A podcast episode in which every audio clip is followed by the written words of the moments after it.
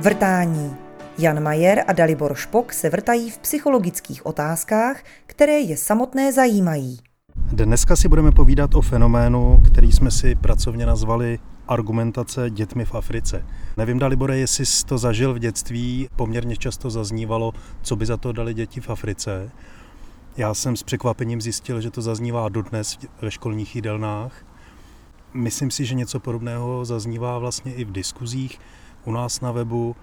Eh, zaznívá to v politice, partnerských konfliktech, v různých podobách, k těm se dostaneme. V jaké podobě jsi se s tím setkal ty? Eh, my dneska spojíme na, na příkladu určitého fenoménu, který se vyskytuje, vlastně několik eh, souvisejících témat. Ně, několik témat, které by se jinak obtížně spojovaly. Já si myslím, že ehm, jestli se nám to povede, tak by to mohlo být velice zajímavé. Ty děti v Africe, ten argument eh, ve školních jídelnách, ten samozřejmě znám taky. Poté si vzpomínám ale na mnoho dalších takových argumentů, které vlastně slouží nějakému srovnání. A oni tě vyzývají, srovnej se. Srovnej se s někým, kdo je na tom hůře, s někým, kdo je na tom hypoteticky hůře, nebo srovnej se s někým, kdo je na tom hypoteticky lépe. A tímto srovnáním se má něčeho docílit. Budeme se bavit čeho, nebo jaký je ten záměr a kdy nám to prospívá, a, ale především kdy nám to škodí, protože e, často mnoho lidí se domnívá, mám takový dojem, že nám to většinou prospívá. A my dva jsme se zhodli v předběžných diskuzích na tom, že si to nemyslíme. Takže čím začneme?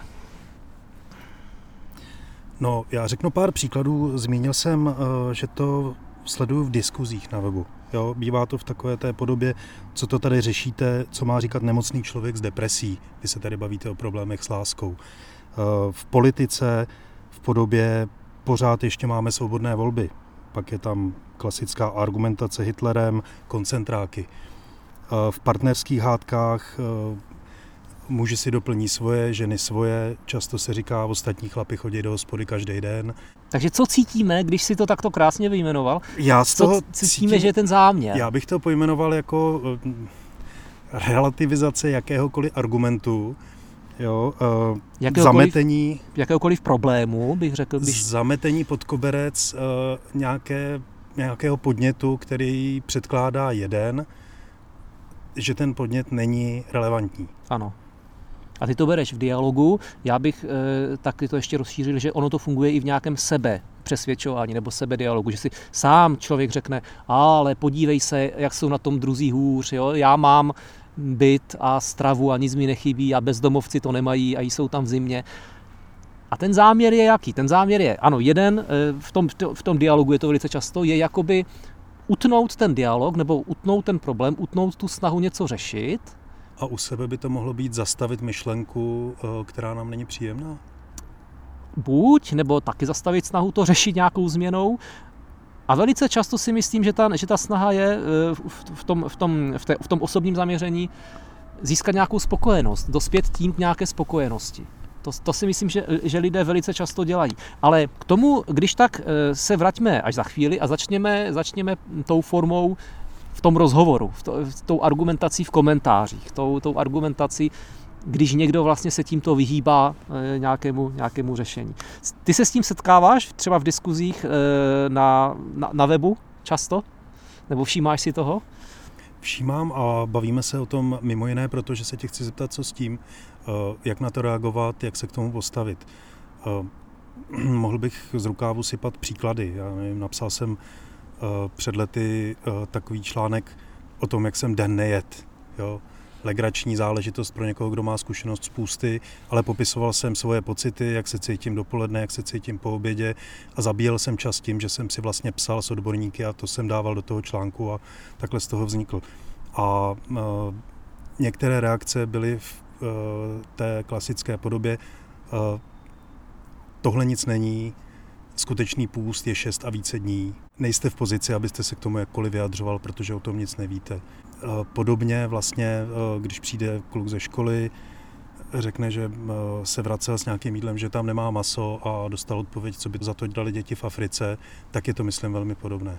Ano, ano, myslím si, že ano. Je to, prostě cítíme v téhle situaci opravdu e, tu snahu, jakoby e, vlastně až trochu devalvovat, snížit význam toho druhého člověka, nebo tu jeho, tu jeho zkušenost. Když někdo má, eh, v psychologii to může být taky často, eh, někdo má nějaký problém nebo stěžuje si, že přijde, přijde partnerka domů, stěžuje si, že něco kolegyně v práci nebo má nějaký problém a ten, a ten partner třeba říká, no představ si, někdo to má ještě horší, jo? někoho ten šéf vydírá, někdo prostě je eh, v situacích, které jsou nesrovnatelné s tímto ale to jí nepomůže. Jo? Podobně, podobně jako tobě v té diskuzi to taky, taky nepomohlo. Není to, zkrátka, e, není to zkrátka argument, který k něčemu vede, byť e, v té situaci, e, o které si mluvil ty, tam asi ten záměr nebyl pozitivní. Tam, tam ten záměr, myslím, opravdu byl jakoby tebe zhodit, to, to, mm. tvoji zkušenost. Na druhou no? stranu ne, nemyslím si, že by to bylo vědomě a záměrně záměr schodit? On tím chtěl jakoby něco snížit. Zhodit je možná takový lidový výraz. Něco snížit. Snížit tu tvoji zkušenost, aby ta jeho, ten jeho názor, ta jeho pozice potom samozřejmě byla výš. Když řeknu, hele, uvědom si, že ostatní jsou na, tom hůře, tak tím jakoby chci manipulovat nebo chci e, snížit tu tvoji sílu té emoce nebo sílu toho, e, jak vnímáš ten problém, snížit ho zkrátka. A podobně ta paní kuchařka chce snížit tu nespokojenost dítěte s tím, že to jídlo třeba není dobré. A ono ono možná není ani objektivně dobré. Ale kuchařka je přesvědčena, že je dobré, je v roli, kdy je e, významnější osoba, dospělá osoba, tudíž to může snadno udělat a řekne, nebo učitelka to podle mě dělá ještě častěji, co by za to dali děti v Africe. A tím snižuje stav nebo zkušenost nebo názor, argument toho jednoho, toho dítěte v tomto případě, a zvyšuje ten svůj. To je, myslím, ten obecný mechanismus. A není to mechanismus e, každého takového sporného dialogu? Eh, záleží, záleží na tom, záleží na tom. Jo. Je určitě mnoho způsobů, jak řešit spory nebo jak řešit eh, nějakou nezhodu. Eh, snižovat ten pohled toho jednoho je pouze jeden z nich určitě. Mnohé, mnohé jsou jiné, mnohé jsou tím, že třeba vysvětlují svoji pozici. Tím samozřejmě potom taky nepřímo můžu dojít k tomu, že ten druhý svoji, tu svoji pozici přehodnotí. Ale, ale není, to, není to tak přímo zaměřené. Když to tady bych řekl, že toto je přímá manipulace. Přímá manipulace na základě prostě nějakého srovnání, které ty máš udělat. Které ty máš udělat.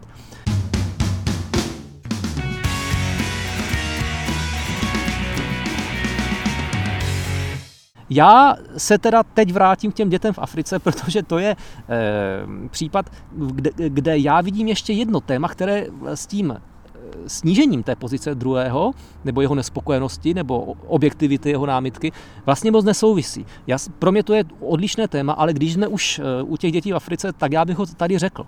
A to je to, že hm, já nemám ten argument rád proto, protože Mm, myslím si, že tak, tak ještě tak, čím jsem starší, tak um, dokážu asi lépe poznat, které jídlo je dobré, které jídlo není dobré. Umím, myslím, docela dobře vařit. Jo, vyznám se, baví mě tady ten svět uh, jídla a uh, přípravy jídla.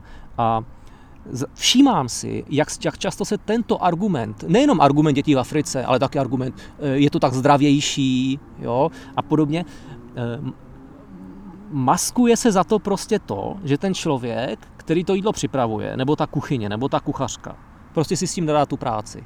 A myslím si, že to velice často není o kvalitě těch surovin. Je to zkrátka o tom, že, že, že prostě to jídlo se nepřipraví dobře a není dobré.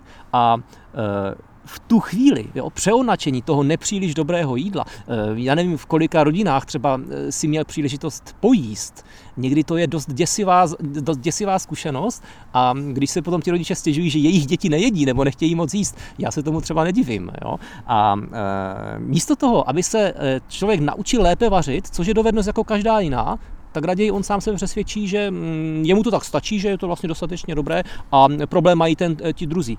A proč o tom mluvím? Protože právě ty hypotetické děti z Afriky, kdyby už to byly ty, které jsou hladové, tak to jsou ty, které si přece význam té potraviny, kvality té potravy první, první uh, uvědomí. A nikdy by se k potravě nebo k potravinám nechovali tak, jako my, kteří zase tu její kvalitu eh, devalvujeme, snižujeme tím, že ji upravíme způsobem, že potom nijak nechutná. Jo? To, není, to není určitě o nějakých, o, o ceně té potraviny. Jo? I obyčejný chleba s máslem se dá připravit tak, že si můžeš výskat, ale musí to být dobrý chleba a dobré máslo. A o tom já mluvím, o, eh, o, o tom já mluvím, o tom, jak my kašleme na kvalitu, a nebavíme se samozřejmě jenom, jenom o potravinách, je to tak to mě to napadlo, že tím to můžeme začít. Jo? Že my kašleme na kvalitu a potom se vymlouváme na to, že někde jinde jsou na tom ještě, více, eh, ještě hůře. A když to převedeme na, na eh, každodenní, každodenní starosti nebo každodenní konflikty, je to, je to něco velmi, velmi podobného. Jo? Kašleme třeba na kvalitu našeho vztahu v partnerství, jak si říkal, a potom argumentujeme tím, ale podívej, Pepa na tom je ještě hůř, eh, eh, naši sousedi ti se úplně rozvádějí, buď ráda za to, co máš, anebo si to ten chlap řekne sám sobě, ani to neříká té partnerce. Jo? Ona je moc náročná, jo? tak já myslím, že to je v pořádku, protože všichni, všichni jsou na tom hůře. Kašleme na kvalitu, a e, vysvětlíme si to tím srovnáním s nějakou hypotetickou většinou nebo s nějakou e, chudší polovinou lidstva a podobně. Takže to je, to je ten pohyb, který je velice nebezpečný, si myslím. Přemýšlím, jak to zapadá do tvých témat, e, kontrola mysli, věnování pozornosti nějakému sebezlepšení. Ehm, já bych vzpomněl, já bych vzpomněl, ehm, je už to několik let, měl jsem přednášku, myslím, myslím si, že to, že to byla ta přednáška Anatomie úspěchu. Bylo to k vašemu nějakému výročí psychologie CZ? V Nodu. Nodu, v Nodu to bylo, ano. A e, tam, tam, tam, tam jsme se zabývali dvěma dovednostmi, které jsou e, potřeba pro úspěch v životě nebo pro spokojenost v životě, které se vzájemně jakoby vlastně jsou opačné, ale obě jsou potřeba. A, a ta jedna dovednost obrovská je umět se měnit, dokázat se měnit, dokázat utéct, odejít z místa, kde jsem, do nějakého jiného, proměnit to místo, tu pozici svoji.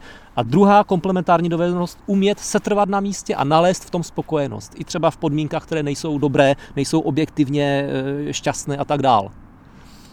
A tady eh, to je velice složité vysvětlat, protože je to neuchopitelné eh, příliš teoreticky, ale jedná se o to, že máme tendenci každý z nás preferovat jednu tu, tu polaritu.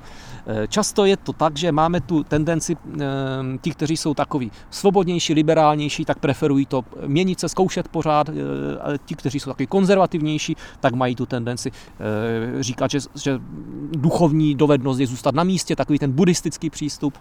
Mění se to i s věkem, že mladí lidé přirozeně více experimentují a tak dále. Nicméně, takže jsou v tom určitě rozdíly. Eh, nicméně tady toto, o čem si povídáme, tak to je, myslím, právě to, to, to, to nebezpečí racionálně si vysvětlit tu polaritu, eh, tu, tu, ten, ten tah, zůstat na místě. Zůstat na místě. Jo? Já s tím nic neudělám, protože si vysvětlím, protože se přesvědčím, že ostatní jsou na tom taky tak, nebo že na tom ostatní jsou ještě hůře. A to mě má vést k jakési spokojenosti s tím stavem tak, jako je. Tak, takový, jaký je. To sociální srovnání, to je velké téma, kterému si asi budeme věnovat spíš někdy jindy, ale to je velké téma, které udržuje naši hodnotu, srovnávání s druhými. Samozřejmě, funguje na tom společnost, takže nemůžeme eh, se nesrovnávat. Ale na druhou stranu založit eh, své sebepojetí a svoji spokojenost především na srovnávání s druhými, ať už s konkrétními druhými, které známe, nebo s dětmi v Africe, nebo s kýmkoliv jiným, je prostě, je prostě nebezpečné. Mě to velice připomíná. My, my určitě oba dva Honzo známe takové ty, řekněme v úvozovkách buddhistické typy, kteří všude na všechno namítají, je třeba tam jenom zůstat, nic neměnit, eh, protože pravý buddhista hledá spokojenost v duši, v sobě, vnější podmínky nemají žádný význam, a jejich změna už vůbec ne, protože zase to přinese utrpení. A toto je vlastně to tež. Akorát, to, eh, akorát ta snaha nemá být nějakou proměnou vědomí, ale má být nějakým přemýšlením. Tím, že si já představím, tady jsem já, tady je ten druhý, tady jsou ty děti v Africe a výsledkem toho přemýšlení má být nějaká spokojenost. A zkouší to i mnoho klientů, kteří vlastně ke mně přijdou, mají třeba depresi, nebo e, ne možná depresi úplně klinickou, ale smutek, e, nedaří se jim v životě, jsou nešťastní a jako první věc, kterou je tak hlásí, já objektivně k tomu nemám žádný důvod. Já mám ženu, e, auto, majetek a tak dál a tak dál a tak dál. To znamená, oni e, dlouho používali tady tento mechanismus, že si, že si vlastně vysvětlovali, že nemají být nešťastní, ale po nějaké době přesto ten pocit e, byl víc a převážil to. To znamená, nestačí to, nestačí to. A když to používáme příliš, tak často právě můžeme začít zanedbávat něco, už jsme mohli s tím problémem začít pracovat dávno, ale my si pořád myslíme, že můžeme používat tento jenom mechanismus, který funguje, do, do, do, do, do značné míry funguje samozřejmě. A to je to jeho nebezpečí.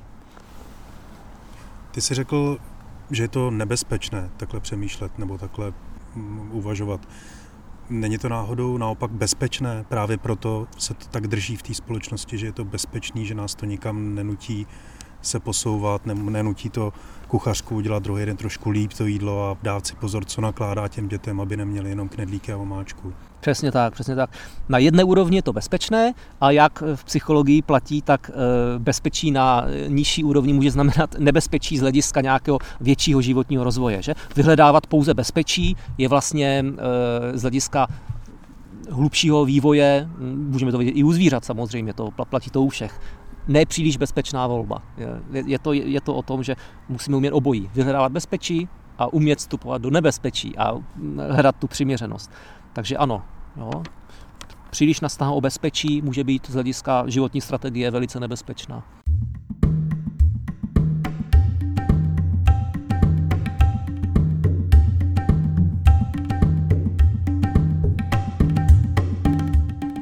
Teď nám to trošku vyznívá tak, že jde o to uh, najít tu míru, ale mně v tomhle případě to nezní úplně jako řešení.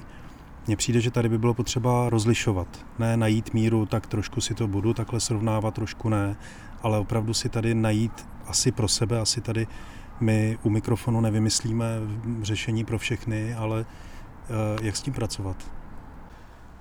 Já trochu možná odbočím. Uh Kdysi mě jeden kamarád eh, seznámil, prý to měl od nějakých indických kolegů, eh, takovou, jako, takový způsob, jak vidět svět, že, že můžeme se dívat na svět ze zdola nebo se zhora.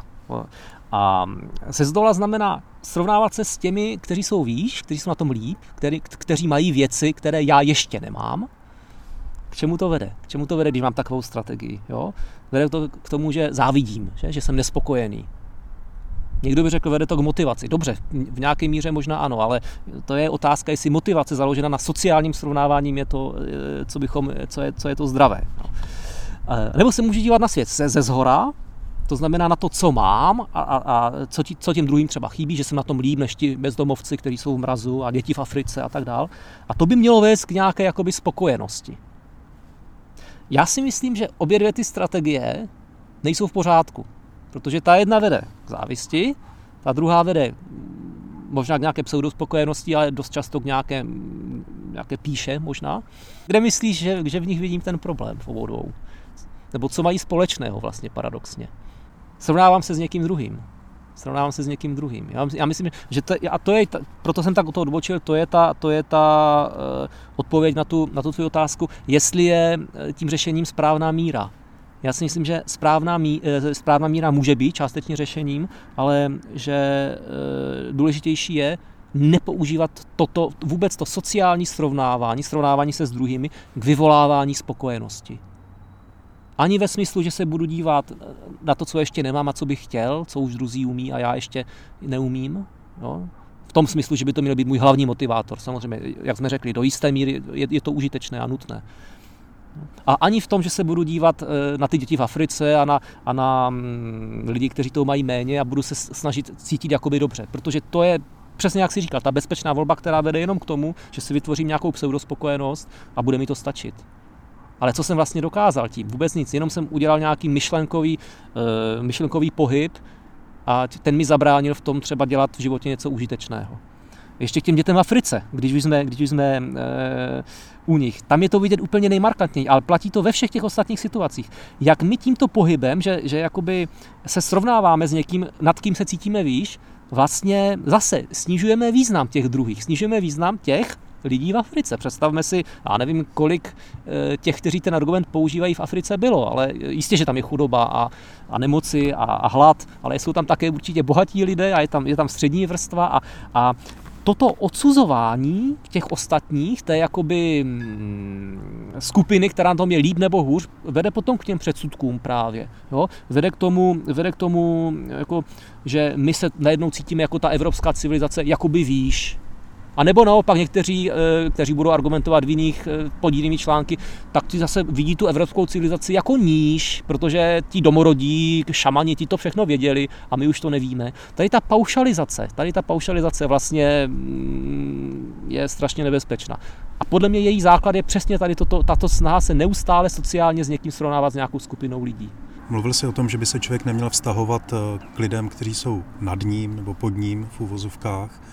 Eh, jak se to dělá?